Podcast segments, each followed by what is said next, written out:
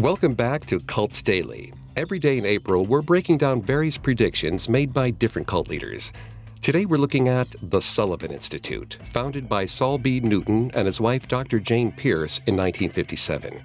It was designed to be an alternative to the traditional nuclear family, part therapy center, part polyamorous commune. We hope you enjoy the episode. Be sure to come back tomorrow for a brand new installment of Cults Daily. Listen free on Spotify or wherever you get your podcasts.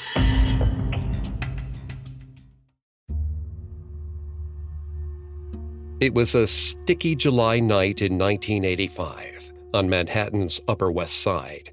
The corner of 100th and Broadway was just two blocks from Riverside Park, yet the cool breeze from the edge of the island felt miles away.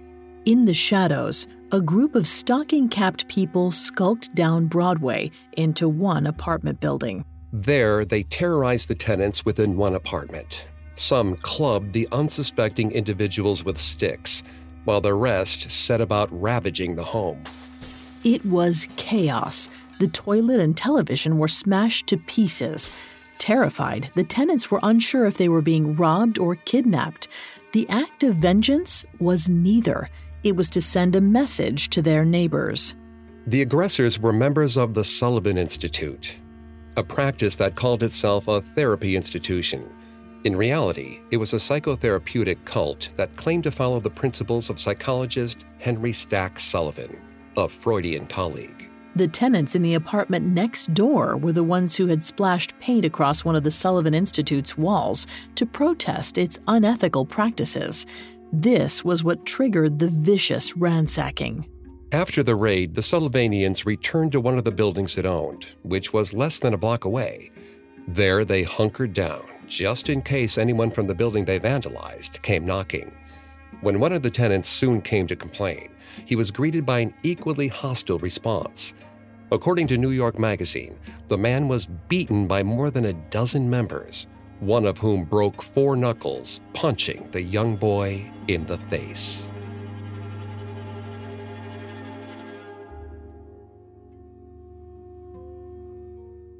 One size fits all seems like a good idea for clothes until you try them on. Same goes for healthcare. That's why United Healthcare offers flexible, budget friendly coverage for medical, vision, dental, and more. Learn more at uh1.com.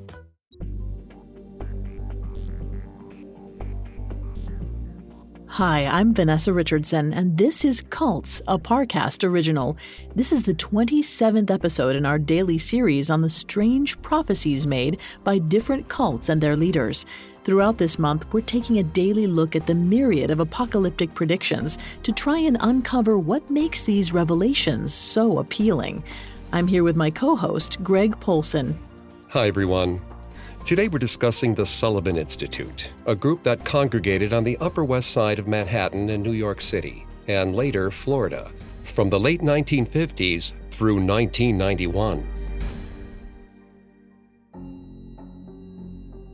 It all began with a Marxist Spanish Civil War vet named Saul B. Newton. He decided in 1957 to found the Sullivan Research Institute, despite his lack of formal psychological training. Newton thought that he and his wife, Dr. Jane Pearce, might be able to introduce an entirely new norm. They wanted to reshape the family structure.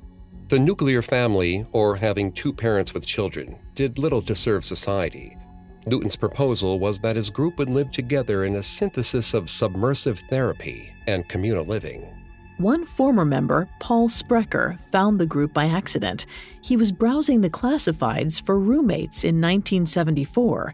Instead, he came across an ad for a metropolitan utopia. It invited liberal, educated people who were often Jewish to dive into psychotherapy. This wasn't a call for lost souls looking to be saved. Sprecher himself was a Harvard graduate when he joined. He said what drew him in was the welcoming, nearly tribal sense of community. It also didn't hurt, he noted, that sex was open and nearly mandated. There was a pervasive undercurrent of polyamorous sexual liberation within the group, which often crossed into therapy sessions themselves. Sprecher told Gothamist the therapist did not regard therapeutic boundaries with any respect at all. Everyone slept with everyone. In keeping with this, even monogamous relationships were subject to being approved by Newton himself.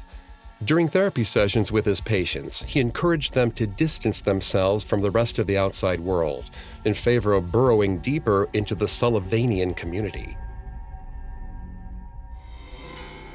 As the group edged more towards a regime, his wife, Dr. Jane Pearce, was allegedly pushed out.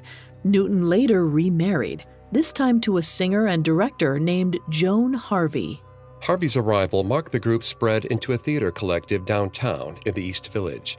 Yet the Sullivan Institute would soon forego its New York identity. The nuclear reactor meltdown in Pennsylvania in 1979, the Three Mile Island incident, prompted Newton to declare Manhattan was imminently doomed for obliteration he encouraged a portion of the group to flee for Orlando, Florida, a loyalty litmus test. Those who didn't go were looked at as traitors. This was perhaps the beginning of Newton's dementia.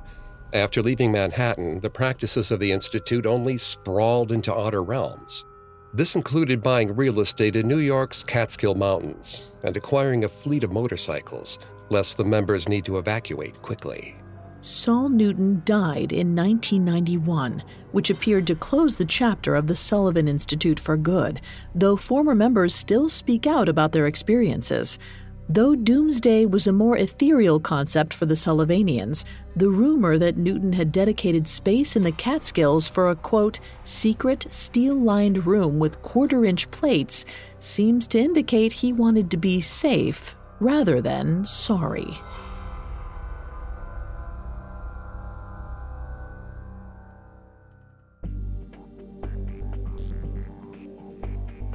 Thanks for listening. We'll be back tomorrow to examine the predictions of another cult.